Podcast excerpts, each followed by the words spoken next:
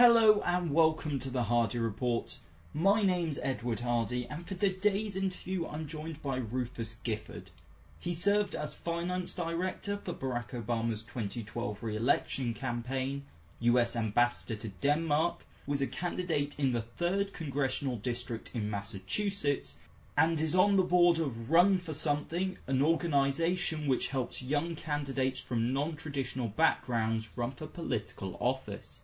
He's also an award winning reality TV star, having been the subject of a two series documentary entitled I Am the Ambassador. Ambassador Rufus Gifford, thank you for joining me. Thank you, Edward. It's a um, real pleasure to be here. Thanks for having me. For those that might not know what an ambassador does day to day, could you tell us what your role involves? Yeah, I think it's um, one of the most uh, wonderful and rewarding and interesting things about being an ambassador is that every day uh, truly is different. I think uh, I often started the day uh, getting up relatively early, heading to the embassy, and I'd start the day with a press brief, essentially a a briefing from both the Danish staff at my embassy as well as the Americans, just digesting the day's news, mostly the day's da- the Danish news, um, to try to understand what we might encounter over the course of that day. Um, and then, you know, it, would truly vary. I had a very, I had a slightly different style in my approach. Uh, my my approach to diplomacy uh, was slightly different. It was more open. I I, I felt like Americans um, far too often sort of sat in their ivory towers and their beautiful residences and embassies and sort of expected everyone to come to them. Um, especially as I served in a country like Denmark, which is incredibly egalitarian. I thought it was very important for me to get out from behind my desk and, and go to people. So I very often, I spent most of my day outside the embassy um, trying to do what I could to, uh, to engage with Danes at every level of society. That was, of course, political. Um, it was, of course, business leaders. But I think what was most interesting for me ultimately was engaging very publicly and openly with average Danes. So uh, my favorite activity would be to go to a Danish high school um, where you'd have 17 and 18 year old kids and there would be, say, a thousand of them and just having a big and open and honest dialogue about the bilateral relationship, the issues going on in the world, the concerns they had about the United States. Um, and so that was a very, very big part of my day. But of course, there was the ceremonial stuff too. We had, you have your wreath layings, you have your, uh, certainly military exercises. Uh, that would be a very kind of typical ambassadorial activity. Uh, there would certainly be meetings at the foreign ministry and the defense ministry and all the rest. But ultimately, and and and then of course receptions in the evening. Uh, but I tried to I tried to be as active as I possibly could. Uh, it's certainly a 24/7 job, but it's also kind of a job as ambassador. Uh, you make of it what uh, you want it to be in some ways, uh, and you can shape it in that way. And I thought that was really interesting. Do you think a US ambassador's job is to suggest policy or diplomatic approaches, or is it simply to follow the orders from the president and their administration? Uh, both. I mean, it's certainly the latter. I, so the, the, the worst thing I could ever do was somehow undermine the policy work of, of the Obama administration. But it's certainly your job to advise the State Department or the White House um, if they if we thought that something we were doing uh, wasn't resonating uh, in in some way, shape, or form. Um, so I, I always, I mean, I think you have to. It, it's interesting. I mean, I think at one point you you can never under, undermine the political um, the political and policy agenda of the Obama administration. Uh, I couldn't do that, nor would I have wanted to. But I still think you have to do it with an element of humanity and an element of personal touch. Uh, there, so I, I I, I, I, I always wanted to make it mine while representing the Obama administration as well as I could. And I know that sounds a little bit strange, right? but it, it, goes back to actually what something uh, that President Obama told me right before I left to go be ambassador. And we were backstage at an event in Dallas, and I said, you know, how do I do this job? Again, I mean, I was a 38 year old political staffer who had never anticipated being an ambassador. And he said, just go be you. Go talk about the country you love. Um, and I loved that advice. Uh, you know, it sounds almost a little bit trite, but it made so much sense because how do you represent 300 million, 300 million plus people? It's, it's uh, in the United States. Uh, the only way you could do it, I think, is if you're really true to yourself and your own personal story. So I did try to add that element of humanity and personality to the job every single day, while at the same time, uh, supporting the, uh, Obama, supporting Obama foreign policy and domestic policy. Uh, and that's that sometimes isn't easy uh, because of course there there could be times where you would disagree personally with the policy of the Obama administration. Now that was very those instances were very few and far between for me, uh, but you still have to do it. Uh, but it's it, you always figure out how to strike that balance. You talked about how you might have had some differences with the Obama administration and the approach they wanted to take. Given the divisions within US politics under Trump's presidency, if an ambassador was to strongly disagree with policy decisions, how should they act? Should they make those differences known to the president? Should they resign from the job in protest? Should they just outright disagree and undermine the president? How, how do they approach that? Yeah, the, the third option you lay out, I think, is unacceptable. Uh, meaning, undermining the, um, the American process, I think is a, is, is a bad idea. So I think the first two you raise though are absolute possibilities. So I, I can speak from the heart and personally, and I consider myself a very patriotic American. There's no way that I could serve or represent the Trump administration overseas. I could not do it. I wouldn't know how to do it. Uh, you know, I spent four years building trust and relationships with Danes, talking about things like the Iran deal, like the Paris Climate Agreement, like uh, uh, like how progressive trade deals can uh, help help our society, help help our uh, help help our communities, our countries, our societies.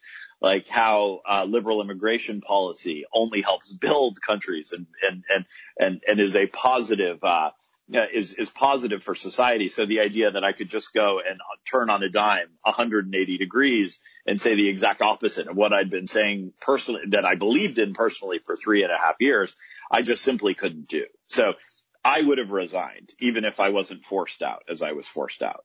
Um, but I do think, and I said this right after the Trump election, and there were a lot of people who worked for the U.S. State Department who were devastated by the election of Donald Trump. And I remember saying to them on election day, yeah, through, uh, through tears, uh, on both, both of our sides, I said, you know, please, I don't have a choice. I have got to go home. Uh, he would never let me stay, but please stay. Uh, because you're going to have a lot of people coming in here who don't have a sense of history, don't have a sense of what you all do. And please work, work with them on the inside, make them smarter. See if you can try to change their minds, uh, about things like the transatlantic alliance, about things like globalization, about things like liberal immigration policy, about things like climate change. Uh, and you know, I, I think honestly it's gotten much, much, much harder uh, in the last couple of years to do that, which is why we have seen such significant high level resignations from inside the, the, the, the uh, American diplomatic space. Um, but it's, uh, but I do think that's certainly important to make sure you don't just, you don't just resign, don't just, we can't have people just resigning in protest. You also have people, have to have people trying to change policy from the inside. I can tell you firsthand that I was made so much smarter by the amazing men and women who were career foreign service officers. Uh, uh, and they made me better at my job every single day. And, and I, and I hope that some of them are doing that inside the Trump administration now. Um, I think there's a level of stubbornness on the part of uh, Trump's foreign policy that that may not may make that much more difficult. Uh, but it's um, but I still think we got to try. So you think there could be some value to having that dissenting voice in the room, putting a different viewpoint to what Trump is proposing, what those in his administration are proposing, or, or even back when Barack Obama was president, that if he was saying something that people disagree with it helped having those dissenting voices to say, actually, this is what we think and this is why this idea would be better than yours. I, without a doubt. I mean, I, I think that's the way democracy has to work. And I think we did see that in, in the Obama administration. I, I, um, I think you saw the Obama administration very much, and our foreign policy, our military, our military and security policy, dictated in many ways by, uh, you know, for example, Donald, uh, uh Barack Obama didn't have military experience, uh, at the time had not, uh, had not engaged uh, much actively with the American military presence globally.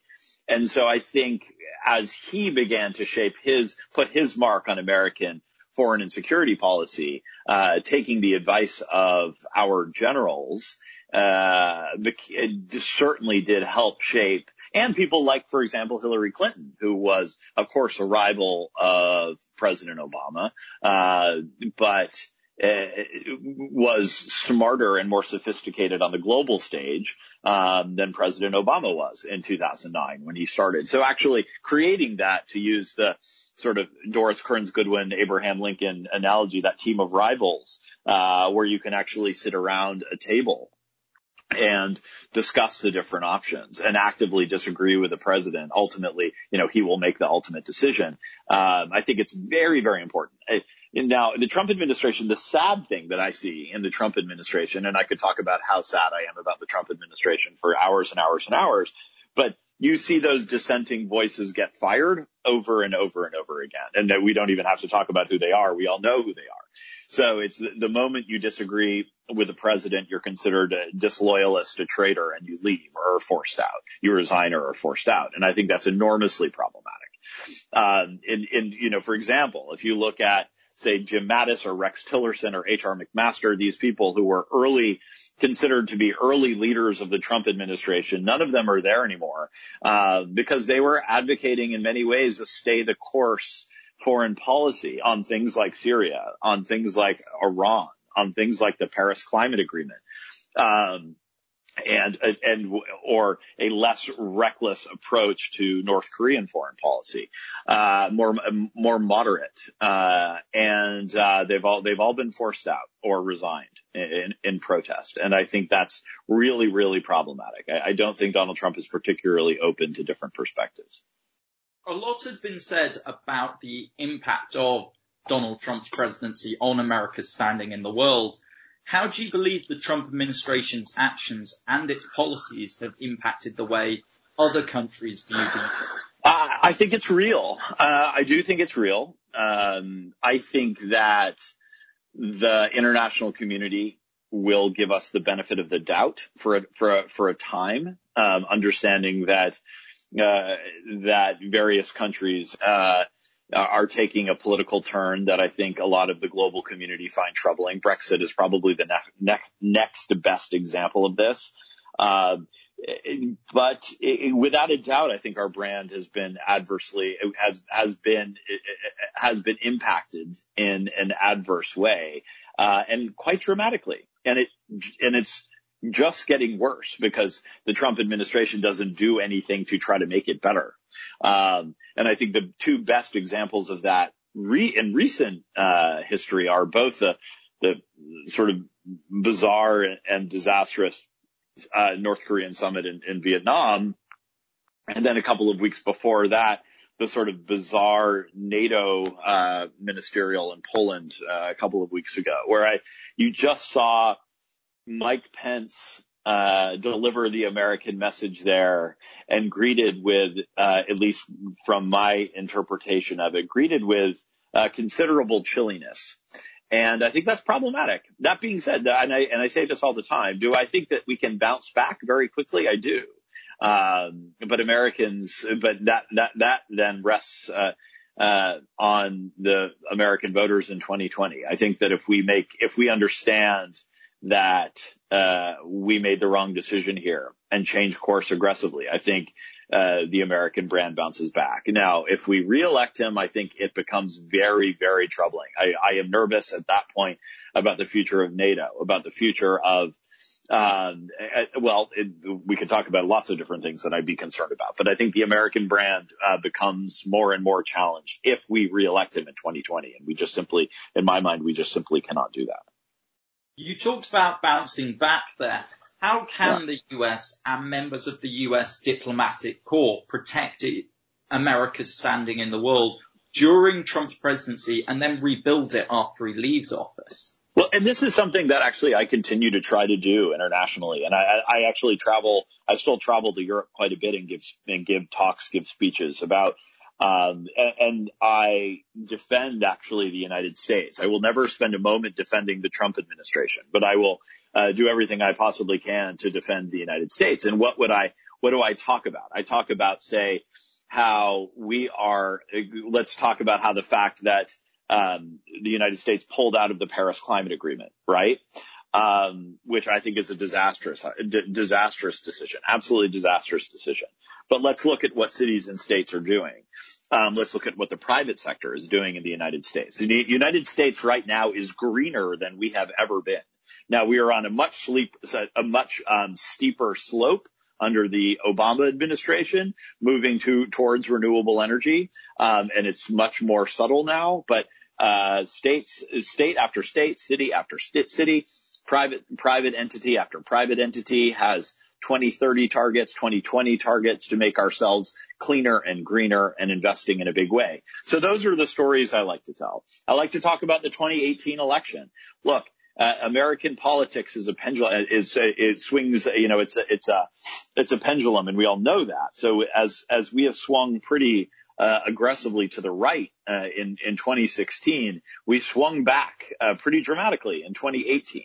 So let's talk about that. And, and, that is about giving people faith and trust in the American system. Um, that the system is stressed out, as stressed as it, I believe, is under the Trump administration, is still holding firm and is still working. Uh, uh, and uh, I think we see that front and center in the 20, 2018 elections. And I think we're seeing that every single day now because of the congressional oversight we're seeing, um, we're seeing in Congress. So I, I would like to say to the international community, you know, don't give up on us. We're still here. Uh, and we're still fighting. You have a lot of people much like me, and there's millions and millions, tens of millions, hundreds of millions probably of people like me, um, who are actively trying to reclaim what I believe are true American values. Uh, so don't, you know, you, you can, you can dislike the Trump administration. I dislike the Trump administration, but don't dislike them. Don't dislike the United States. Don't dislike Americans because there's a lot of good, there's a lot of good still happening in this country.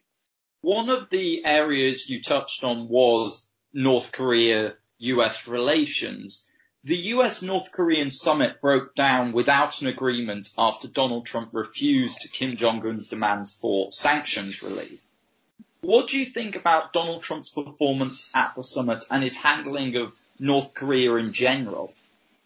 Uh, so, because I think it's two things. Handling of North Korea in general, meaning uh, direct engagement, I don't, I don't, um, I don't struggle with. I, I am actually someone who uh, looks at so look at say look at the Obama administration policy vis-a-vis say Iran or Cuba. We looked at policy that had existed for decades, hadn't really uh, hadn't been successful. So it's time to change, time to time to do something different.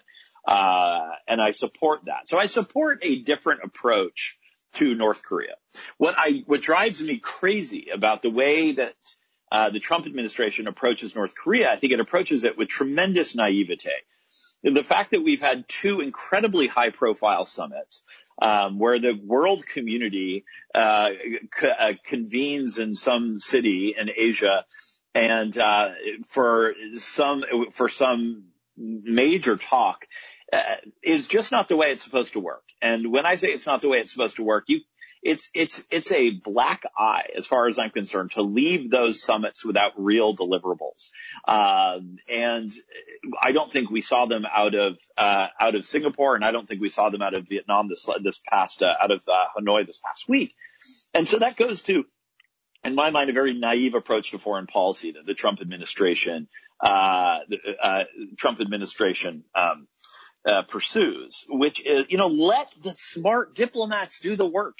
There is no need for a summit with Kim Jong-un every six months. There are brilliant people that are part of the American government, um, working together with the Chinese and the South Koreans and the Japanese to try to figure out how to deal with this problem that has plagued the world for decades now. Let's figure out how to solve it But this, this, this, I think kind of strongman approach to American foreign policy that Donald Trump thinks that he can walk into any room with any world leader and figure out how to charm him or her into getting what he wants has proven to be tremendously naive and has reduced uh, the American standing in the world once again. I think we were embarrassed uh, once again this week, and um, I think it's a shame. Now I'm glad that he didn't accept the deal.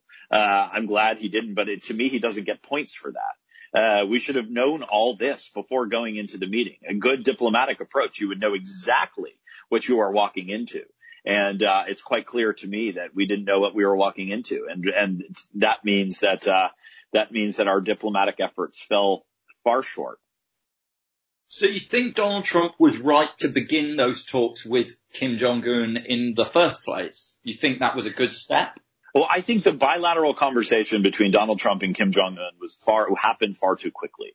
Uh, very often so. Again, I mean, I, what what I and again, you know, I've I've been outside of this for a few years, so take this hypothetical with a grain of salt, if you will. But uh, what I think needed to happen was a whole bunch of summits in in in a in a Beijing or a Seoul or a Tokyo um, well in advance of any conversations happening between Donald Trump and Kim Jong Un. Uh, there's the deputy assistant secretaries, the assistant secretaries, and uh, in the State Department, uh, in the intelligence services and the defense departments. These are the military leaders. They could all come together before you ever involve uh, the president and Kim Jong Un, who of course is a uh, notorious human rights abuser, and we didn't even touch on that, which is kind of a different topic, uh, but it's certainly connected. But I, there just needs to you do you need to do your due diligence. You need to get the global community together. Uh, you need to know exactly what you're asking for uh, before uh, you you have those bilateral talks between the two leaders, uh, which turn out to be more of a photo op than than anything else anyway. Uh, but you need to know what you're asking for. And I, I think sometimes that takes years. Look, I mean, it's a good, to me, a good example of this. So, uh, uh, Barack, when we when we were talking about the JCPOA, the the Iran deal uh, under the Obama administration, this was it took years to figure out, years to figure out, and there was never a bilat, there was never a bilat to get it done between the leaders of the United States and Iran, or the leaders of the countries and Iran. It was uh, it was done by John Kerry, the Secretary of State, as well as the working level people inside the State Department for years negotiating uh, with the Iranians and eventually getting a deal. And that's what should happen here, as opposed to. Could you imagine if Barack Obama had gone to I, wherever, had gone to Riyadh or Dubai, met with the met with the leader of Iran, and then walked out saying no deal. It would have been an embarrassment, and that's exactly what happened here. Uh, but we did our due diligence. It took years. Um, it sometimes feels one step forward, two steps back, but you get a deal done. And uh, whether, however you feel about the deal, is actually not uh, is is is not as relevant. I personally support it, but that's the way diplomacy is supposed to work. It's not bringing the global community to a uh, for a photo op in in Singapore or Vietnam. Uh, I, I, just think it's I think it's naive, uh, and I think it makes uh, and I think it makes you look foolish, and I think that's what we saw happen here. Do you think the lack of summits in advance of the meeting between Donald Trump and Kim Jong Un was due, at least in part, to the lack of diplomats that were appointed by the Trump administration after Donald Trump took office. The US ambassador to South Korea, an important role, particularly when it comes to dealing with North Korea. There was no US ambassador in that role between 20th of January 2017 to 7th of July 2018. Well, 100% I think it's problematic, but I also, um, but it's it's it's symptomatic of a larger problem with the Trump administration, which, um, and it goes back to an earlier conversation we were having about does Trump rely on his advisors? Um, he is he is a you know he's never he is always when he's run his businesses he runs it uh, he runs businesses as he is completely uh, as it is fair for him to do is in, in as a dictator in, in, many ways. He, he the buck stops with him. He makes the decision, and there's not a tremendous amount of uh, disagreement or oversight there. I think when it comes to North Korea, uh, he goes with his gut. Uh, he thinks, in my mind, he thinks that he can get in that room and he can strike a deal. Um, and that is without taking the advice of his trusted advisors. So in my mind, that means he hasn't really prioritized putting people in those jobs because frankly, he doesn't much care what they have to say. Now, there, are, I will say this, there are very, very good and smart and capable people that are working on this issue inside the U.S. government. But I would hope that, uh, Donald Trump listens to them uh, a bit more than than he has. Uh, but I, I actually am not hopeful. Uh, I just wish I would. I guess wish that he would be listening to uh, these uh, incredibly accomplished and intelligent minds that have been working uh, in that region for decades, and uh, it just doesn't seem that that is what he is doing.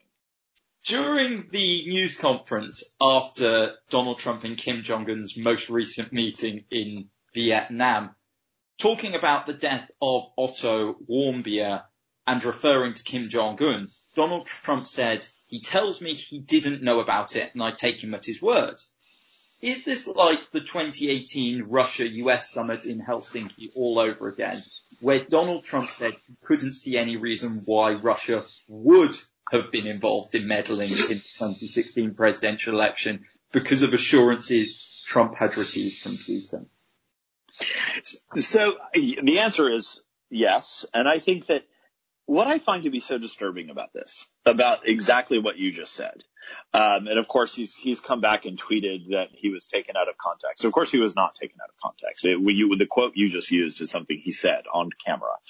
Um, you see over and over again over the course of the last year or so, you see him deferring or uh, believing Putin. You see him apparently after a conversation with Erdogan in Turkey deciding to pull out of Syria. You see him believing the crown prince of Saudi Arabia where we, we, uh, we, we have every reason to believe that the Saudis were responsible and the crown prince was involved uh, in the execution of, um, of a journalist. Uh, and then we see it again, him believing, uh, giving the benefit of the doubt, uh, to Kim Jong-un, whose human rights abuses are notorious. And this is an American kid. And this is why I think it's, in some ways to Americans is even more sort of egregious because this is a young American college student who was convicted in North Korea of stealing a poster, stealing a poster, then sent to a prison camp, was tortured, comes home in a coma and dies, right? And Trump essentially says, well, those are tough places. I just don't think Kim Jong-un had anything to do with it. Now, I don't, I don't the, the, the point, his statement there misses the point entirely. I, I, no one can ever prove that Kim Jong-un ordered the murder of Otto Warmbier. That's not the point. The point here is that the system is corrupt. Their system is corrupt. That this was a massive, massive human rights abuse as far as I can tell. And Trump seems to be siding with the North Koreans on it. Uh, uh, and it's just so disturbing, so disturbing. And we've seen it with Putin. We've seen it with Erdogan. We've seen it with the Saudis. And I think that, that you know, I, I, I just, I remember the days when that we would give the benefit of the doubts to the Brits and the Germans, um, and, uh, and not the strong men who are uh, ruling their countries from around the globe. Um, and I and I find it frustrating that we seem to be giving the benefit of the doubt to those strong men, where whereas we question um, our most trusted allies. Again, the Brits, the Germans, the Canadians, the, uh, and it's in the French, and it's just um, I, I, just find that departure um, so sad, so depressing, uh, and and I think certainly it's something that a lot of Americans are incredibly concerned about, and I know it's something that the global community is very concerned about as well. Why do you think Donald Trump chooses to align himself with leaders like Kim Jong-un, Vladimir Putin? Oh boy. Um, you know, I'm not a psychiatrist here, um, uh, which I think the psychology really truly does have something to do with it. I, I, I don't know the answer to the question and I wish I did. Uh, because it doesn't, it, it, I, it, I, I cannot for the life of me figure out how that is beneficial to Donald Trump's presidency in any way. Uh, And it, simply because those countries, those leaders are not going to be loyal to us. Uh, they, um, they are hyper nationalist in their own way. Uh, everyone you just mentioned. And I, I just simply don't understand it. Um, I just simply don't understand it, and I wish I did. Uh, but it, it's it, it unfortunately makes me question whether or not Donald Trump's intentions as president are noble. Meaning, is he in this for uh, the betterment of the nation? Is he in it for public service, or uh, is there some other more uh, more selfish reason why uh, why he's there. And of course, that's something that we talk about in the United States every day, considering the political invest- investigations going on. You told a story during an interview about when you were U.S. ambassador to Denmark and celebrated Pride Month in the country. You flew a pride flag from your window, coincidentally directly at the Russian embassy. Yeah. Did you ever find out how the Russian ambassador felt about that? I did not. I, uh, you know, it's, it's, uh, yeah, so the, the whole story is, so my, it's sort of the, the, the, uh, the American embassy and the Russian embassy are kind of facing each other across a, a, a sort of a park in, in Copenhagen. And it was Pride Month. And, uh, at the time, of course, the, uh, very, it was the, the Russian, uh, and Putin specifically, uh, his, their anti-LGBT stance was, was uh, real and somewhat uh, somewhat alarming. And so I figured, you know, what better way uh, to celebrate Pride and what I was trying to do, which was highlight global human rights, um, than to hang a hang a Pride flag out my ambassador's office window uh, towards the Russian ambassador's office. Uh, was it a little provocative? Maybe, but I, I actually think it's uh, it was and and perhaps a little playful as well. Uh, but it made the point that I wanted to make that, uh, this is, this is something that the Americans stand for. And, uh, and, and, and I think the Russians are moving in the wrong direction on this, but no, it's, it wouldn't be the Russian style to, uh, to respond in any way to that. The current US administration, as we've mentioned a moment ago, has been seen as being too friendly towards Russia. While the US can't completely freeze out Russia, they have to have some diplomatic engagement with them. Uh, absolutely. How, how, do you think the US should be treating Russia and Vladimir Putin? Yeah, I, I really do think it depends on the issue. I mean, one of the, for example, uh, look, uh, we, when I was in Denmark, one of the issues that we dealt, dealt with the Russians on, and actually quite in a, in, in a very friendly way, uh, was Arctic engagement. There are only five countries that uh, border the Arctic Ocean. Uh, that's the U.S., Canada, uh, U.S., Canada, Norway, Russia, and actually Denmark because of Greenland. And so uh, the Arctic negotiations with the Russians were um, were uh, were very friendly and and um, productive and constructive. The the idea being that we wanted to, uh, uh, we needed as those Arctic nations um, control what is happening up there. And so, so it, it, that was a good, those were good diplomatic relations. Um, and then there were other issues, uh, the most kind of egregious of which, of course, is the whole, the whole, um, the whole engagement, or the, excuse me, the uh, Russian invasion of Crimea, uh, which needed to result in a very, very firm and aggressive response, uh, and continues to warrant that. Uh, there's other sort of uh, there there's other uh, initiatives like say Nord Stream 2, which is this natural gas pipeline that uh, is wants is heading to Germany from from Russia, bypassing Eastern Europe. Uh, that w- the Americans, actually, the Obama administration and the Trump administration have very similar policies on things like that and very firm, um, anti, uh, Nord Stream 2, uh, uh, stances. So I, I really do think it, it, it, it, varies on the, I mean, look, our, our foreign policy is, uh, very large and very diverse and intersects, uh, in different, uh, the, so for example, the trade related, the, the yeah, it, the trade conversation would be very, very different from the Arctic conversation, which would be different from the conversation about Ukraine, which would be d- different from the energy conversation vis-a-vis Europe. So I, I, think you have to have a very nuanced approach, but a very firm approach uh, uh, to diplomatic relations with Russia. You can have a positive relationship with a country like Russia on some issues where you work together, where you agree, as you mentioned, work, for example, on the Arctic while on some other issues taking a hardline stance and saying we firmly disagree, we don't support what you're doing here. A hundred percent. Yeah, and, and I think, of course, the overall relationship needs to be viewed with a with a degree of skepticism in my mind. Um, I still believe that they're uh, an enormous. I, I, still believe they're an adversary, uh, but that doesn't mean that you can't have a constructive diplomatic relationship with them. Uh, the same thing could be said for a number of different com- countries around the world. During your time as US ambassador to Denmark, did you realize that you would become an international reality TV star when you agreed to be the focus of the Danish series I Am the Ambassador? Uh, I can tell you this, that, that, there is nothing that I anticipated less. I, if you had told me that I was ever going to be the subject of a television show, uh, I would have told you you were crazy. So this is one of the most kind of certainly unexpected, um, and in the end, really quite wonderful story that uh, I didn't uh, didn't ever think didn't ever think would happen. In I Am the Ambassador, you opened up about your coming out story, how your parents found out about your sexuality and being openly gay, not just growing up, but currently at the time as an ambassador how did being openly gay influence and impact your work? Was it ever a problem?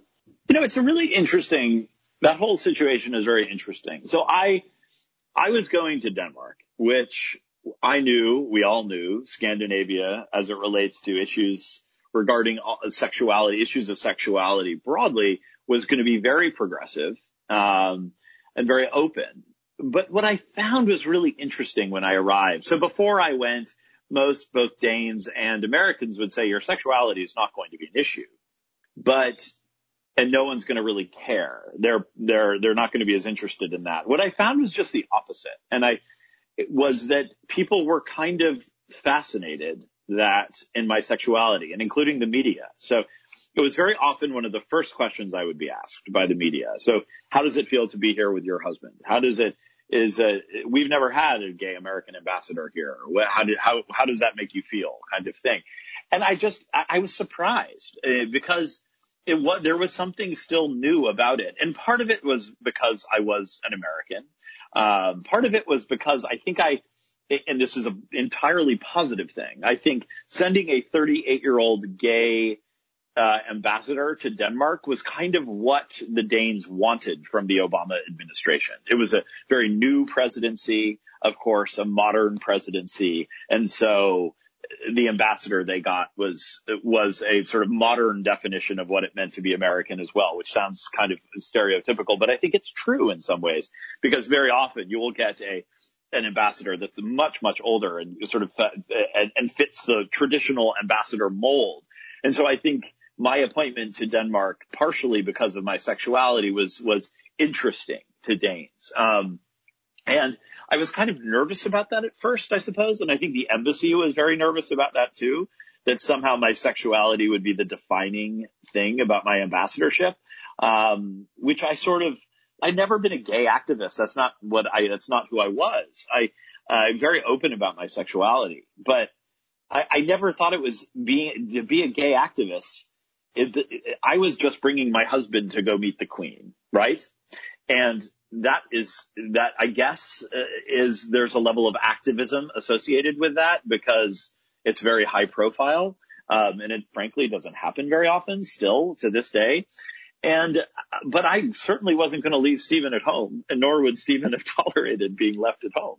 So I, I, I suppose that raised eyebrows and that's okay. I think it was great. And ultimately, I think it was very, very positive. I, did I encounter some, did, did, I hear about snide remarks? Of course I did. I did. Um, but it, that's like, oh, I've cried too many tears in my life over issues like that, I, that, that I, that it doesn't bother me anymore. And so I did, but I did, it did become a part of my ambassadorship, I think. But what I tried to do is sort of get, I talked about it as often as I could so that it did become sort of a secondary issue. Um, after after six months or so, and then of course the, the with the wedding we got married there, it became uh, an issue again. Uh, but uh, you know, I, I I I never run away from it. I, I never try to I never try to proactively uh, I, I never proactively brought it up in a big way. I don't think, but I always answered the questions, and I was always true about who I was, and and I and I think that that did matter. Did you ever worry about being typecast as the gay ambassador? Was that ever a concern for you, or for you was it always just a part of who you were, and it was always expected that people were going to see that? Yeah, I mean, I, there to a certain extent, I did worry about that. I, I, well, I, should say I I don't know that I was worried about it. I was. I can tell you, people around me were worried about it you shouldn't talk about this too so much. When we were very, you know, when we'd participate in Pride in a very open and public way, there was definitely concern on the part of, say, the more traditional elements of the embassy, uh, that that was kind of getting too political. Uh, but the fact of the matter is this was Obama administration policy. We were participating in prides all over the world. And the fact that I was gay just kind of highlighted it in this different way. But I, I, I, got, I, I really do think that it was just part of going back to what President Obama told me right before I arrived, go be you. Well, my sexuality is such an important part of me. Um, and, and also it gave me an opportunity to tell a really amazing story, um, about the United States that, you know, here we were a country where we were talking about amending the Constitution to outlaw same-sex marriage as recently as say 2007. And here we were, uh, legalizing same-sex marriage less than 10 years later. And that was this really wonderful conversation that I could have with a country like Denmark, um, that had evolved on issues of sexuality earlier than Americans, but talk about how we are catching up and catching up quickly and tell that American story. So it allowed me to have that conversation, which was actually diplomatic, um, as, as well, I think. And so I, I did love, I loved that. I loved that part. There are some countries throughout the world where homosexuality is illegal or deemed wrong. Um, how did those countries, which you presumably had to work with, engage with, or at the very least meet, react to your sexuality? Did they ever acknowledge it? Would they just flat out ignore it? How did they respond to that? Yeah, you know, it's it's. Uh, I I have to say that publicly, so the diplomatic community is very polite, of course, and it's certainly uh, there were certainly other gay ambassadors in Denmark from other countries, not as high profile as I was, uh, but certainly there were other gay ambassadors. Um, our spouses would be invited to the the receptions of the say the Turks or the Saudis or the Russians. Um, uh, but I so I would say it was polite, but not particularly open. Meaning uh, they they wouldn't make any effort, but it, they went through the motions. And I, I will say this: that you know most of these people in these countries have lived and worked all over the world, so uh, they're used to, in the diplomatic circles at least, used to uh, diversity in that sense, in a way that you might not see, uh, obviously on the ground in their country. So I, I, I, that was never really an issue. I have to say that Stephen was not particularly ever interested in going to the receptions of those countries, uh, just because of how uh, they treated or criminalized homosexuality. So he would often not come, uh, but I would still go. How did it feel having such a large platform as an openly gay man yourself to stand up for and promote LGBT rights and equality? You know, I, I thought it was, um, I guess you realize how much it matters still. And I think in a for, for example, in a country like Denmark, again, which is very evolved on LGBT rights, um, I would have, I can't tell you how many times I would have gotten, say, Facebook messages or Instagram messages from young gay kids uh, who grew up in the Danish countryside who um, had, just come out to their parents and it didn't go well and thanked me for being as public and open as I was because it gave them hope that they could have a good life going forward or parents whose kids just came out and said, you know, I never knew another gay person until I met you, until I saw you or read, read an interview with you. And that, so you realize that around the world in our communities, even in the more evolved communities, and you know, let's not even start talking about the, the again, the Middle East or Africa or, or Eastern Europe. That even in the West, even in the West where we've made so much progress, uh, there are still hearts and minds to change. And so the ability to do that really is, um, is, is such a privilege and such an honor and something that cannot be taken lightly, something you have to take, uh, there's an enormous responsibility that comes with that. And so I, I, I really, I value that part very, very much. I, and now long after my ambassadorship, um, because of the TV show, because of the Netflix show, I will get messages almost every day from young, mostly LGBT, um, kids just thanking me for my honesty and my openness. And, and I, and, and it's, that's, uh, it's again, you realize the responsibility that comes uh, with having that platform. You said during your time as an ambassador that President Barack Obama has made LGBT rights in connection with human rights a major international diplomatic priority. Yeah. Do you think the US is still committed to promoting LGBT rights around the world, either under the Trump administration or despite the Trump administration? Um, the answer is yes. Um, am, am I troubled? So, and I, I think the Trump administration has a mixed uh, and mostly negative record on this. Uh, I was encouraged to see a week or two ago that uh, there is a, there is an initiative uh, where uh, we wanted to fight the criminalization of homosexuality globally, and I think that's I think that's great. Um, I think this is an issue that it's not that it's over. Uh, but I think American public opinion, I'll say it this way, that American public opinion is decided on this issue now. And it would take a, a, big political change to turn it around, make, meaning make, make people say want to overturn marriage equality or discriminate against the, the majority. It would take, it would take a major political turnaround for to see the majority of Americans again approve of discrimination uh, against LGBT people. Um, so, or at least, at least the trans conversation is probably a little different than the, than the lesbian, gay, bisexual conversation. The trans conversation is a little more complicated in the U.S. as it is globally. Uh, but we've made enormous progress. And so I think that the American, the, the Americans will continue to do this good work. Um, and sometimes I believe, I, I, think most of the time the Trump administration will be a big hurdle. Um, especially on the trans on, on the trans piece, but uh, in large uh, and and things like religious freedom, which is just uh, in my mind just uh, another another form of discrimination uh, or or discrimination by by an, an excuse for discrimination. Um, but but I do think that we've we've overcome this issue and, and we've won it for the most part. But that doesn't mean, and I always say this too, just because you've won doesn't mean that you can't start to lose. And so you've got to continue to push and you've got to continue to talk about this stuff. You've got to continue to change hearts and minds, uh, because the moment you stop is the moment you start to lose.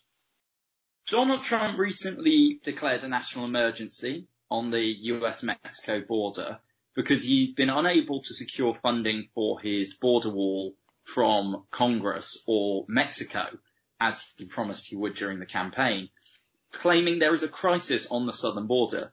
You responded to Donald Trump's national emergency declaration by saying, quote, the greatest national emergency is the one that sits inside the Oval Office. yeah.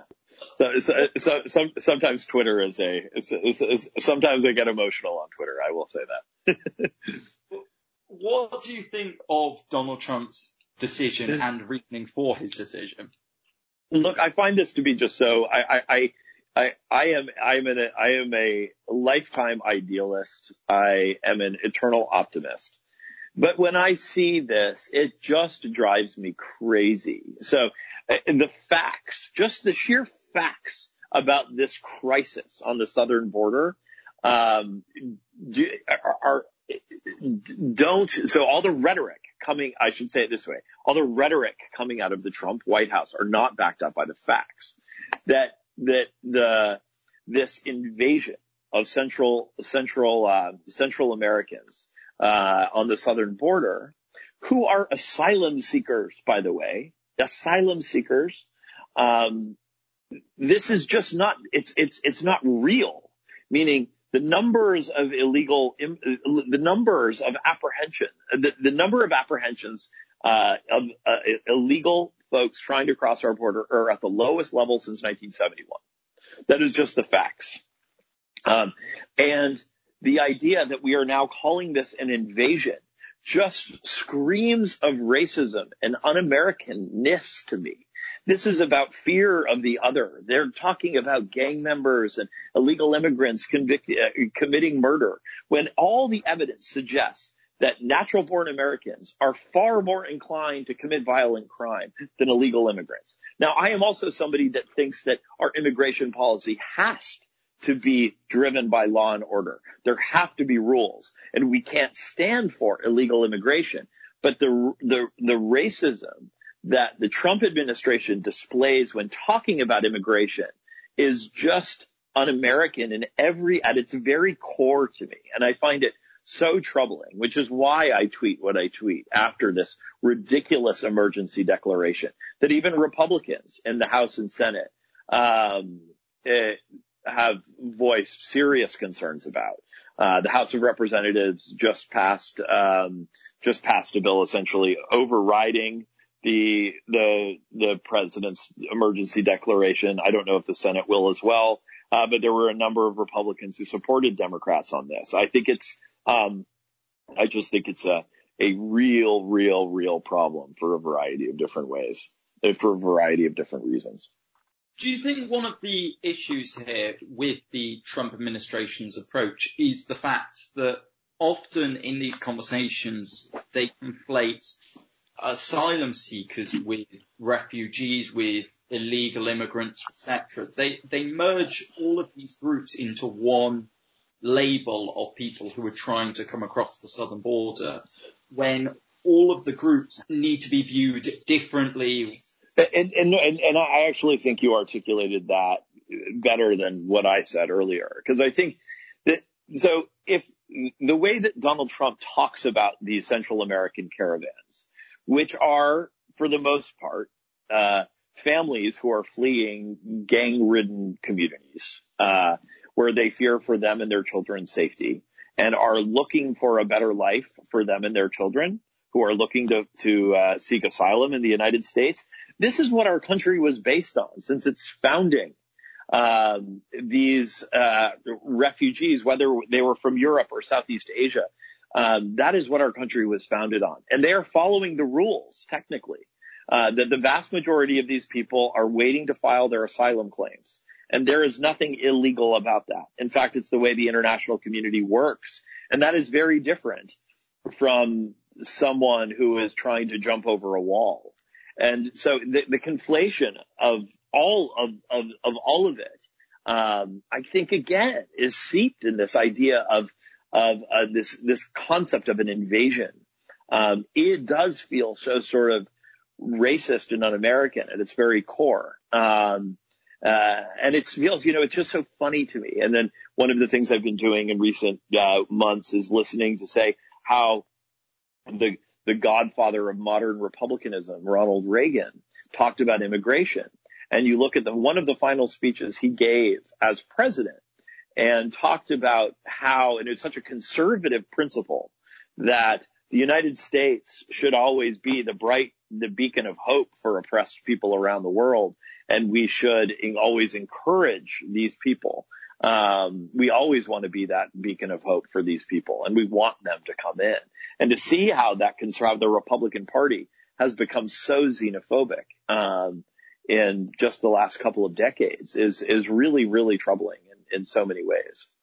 Why do you think Donald Trump is continuing to pursue his policy of building a wall along the US Mexico border when it is damaging US Mexico relations, it's unpopular with so many voters in the US, and when Congress has refused to fund the building of that border wall? You know, I think it all goes back to a campaign promise that you know, he was there. There is certainly an element. Uh, there is a far right, xenophobic, anti-immigrant uh, element in the United States, just like there is in every country. And Donald Trump was elected by getting those people to vote for him. And uh, I don't want to say to his credit, but he knows that his credibility is in some way tied to this idea of a wall, a physical barrier, because that's you know, at every Trump rally in 2016, there was a build that wall chant. Um, and I think that he knows how weak he will be perceived amongst those people if he can't get the wall built. We mentioned in the introduction, you recently joined the board of Run for Something, an organization that helps recruit and support young people running for office. Can you tell us a bit about the work of the organization and what inspired you to get involved with it? Yeah, I think so it's a really it's it's kind of a it's and I uh, I see elements of my own journey in this to a certain extent. So after the 2016 election, um, people, frankly, young and old, um, were compelled to run for office because they saw the Trump election as something that, like I did, to be very very troubling. Um, and so this group of just a few. Uh, people coming off the both I think both the Obama and Hillary Obama in 12 and then Hillary in 16 campaigns said they wanted to set up um, set up an organization that was committed to helping young people run for state and local office. So this idea that and this is for Democrats. So Democrats needed to do a better job running, uh, in, uh, encouraging people to run for city council locally, encouraging people to run for state senate and state house races.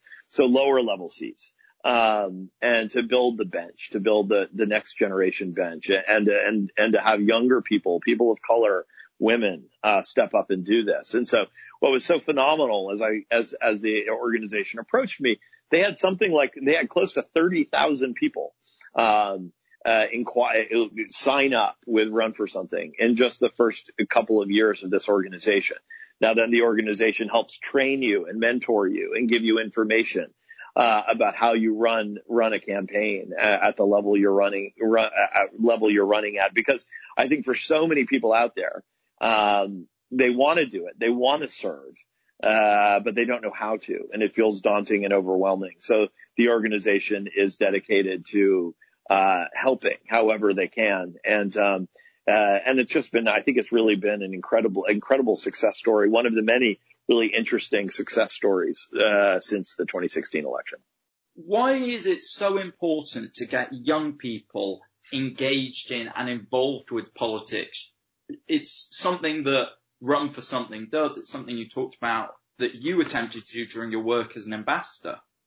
Yeah, I, I think this is so. It's uh, you know, there's a lot of conversation about. Um, uh, so I, I would often say that older people are very skeptical of millennials um, that there's this sense that millennials don't have any direction or unfocused, uh, um, and don't have the kind of work ethic or respect for authority uh, that um, will lead them to be good, great leaders of the future. And I found that to be a very, very frustrating and not accurate assessment of what this generation of young people, what drives this generation of young people.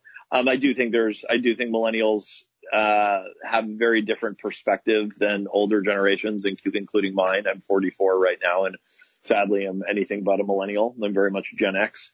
Uh, but it, I, I, just think you have to approach them in different ways. Um, and I think that millennials are very, very, uh, committed to public service, committed to changing the world but you have to, yeah, you may have to provide a little bit more structure and direction, um, uh, show them how to do it. And so I think that's kind of where things like run for something come from. And that's even where what, what, what run for something is good at, I should say, because, um, it gives them the tools with which they can do it. Um, and it's sort of what I tried to do as ambassador too, is, is, um, is show people. Don't just talk at people. I think it's millennials don't have much of a tolerance for people talking at them, um, sort of lecturing at them. Uh, they want this to be a kind of a, a, a dialogue. And so I always wanted to try to, I, I always wanted to try to engage millennials that way.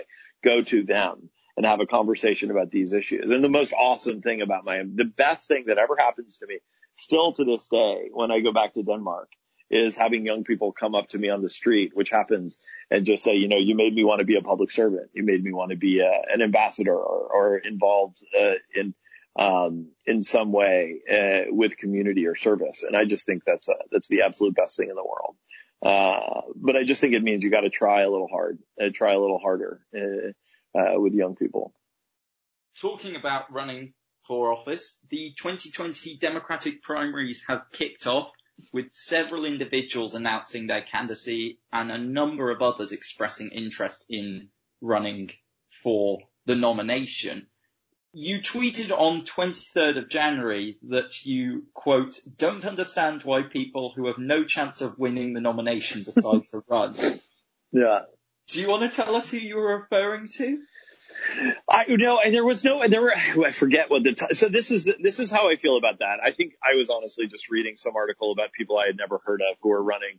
I, I, and yes, that is, that is something I tweeted. It's actually also something I believe and I, and I can explain it. The reason why is because I think the way we beat Trump is, uh, well, it's this, it's that I, it goes back to something, the concept behind run for something, that this concept that running for state and local office, running for city council, when we have people who are unqualified to be president, I, I, should, I should say it this way.